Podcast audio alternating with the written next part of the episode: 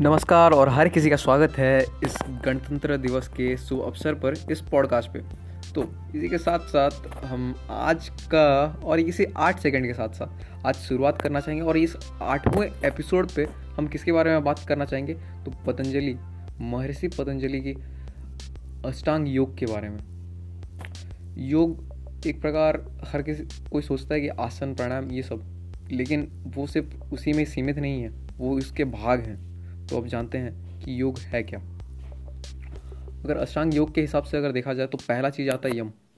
यम माने तो कुछ प्रैक्टिसेस या फिर डेली प्रैक्टिसेस जिसके आधार पर हमारी दिनचर्या अच्छी हो सकती है। फिर यम को मानते हुए फिर हम आते हैं फिर नियम पे।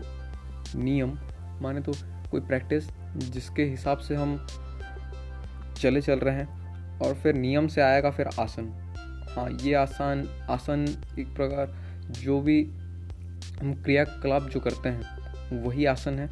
और फिर आसान, आसन से फिर आएँगे प्राणायाम, जहाँ पे प्राण के लिए सांसों के द्वारा या फिर हमारे श्वास श्वास लेने और छोड़ने की प्रक्रिया को बहुत कुछ प्रकार से हम प्राणायाम भी मान सकते हैं। और फिर वहाँ से फिर प्रतिफलित होता है फिर प्रत्याहार।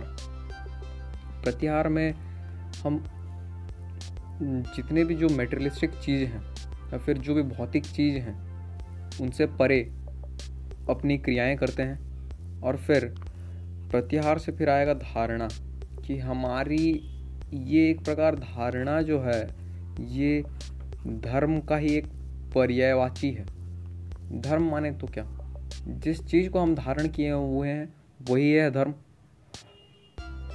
ये लोगों को लगता है कि धर्म जो है वो हिंदू है, वो मुस्लिम है, वैसे कुछ नहीं है।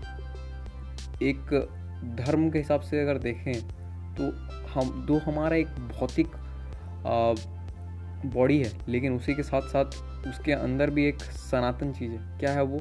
वो है हमारी आत्मा, या फिर हमारे आत्मन। तो वो क्या है? वो है सनातन। या फिर हम देखें तो एक, हम एक सनातन धर्मी है, और फिर सनात फिर धारणा।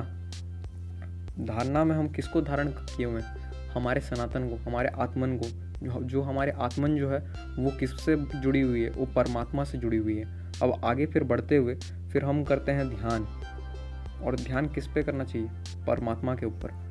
जब ध्यान हमारी सबसे सदृढ़ होगी या फिर दृढ़ होगी तो फिर एक उसके परे और उसके ऊपर आएगा समाधि। इसी पर अंत करना चाहेंगे। मिलते हैं पॉडकास्ट के नए एपिसोड पे। शीघ्र।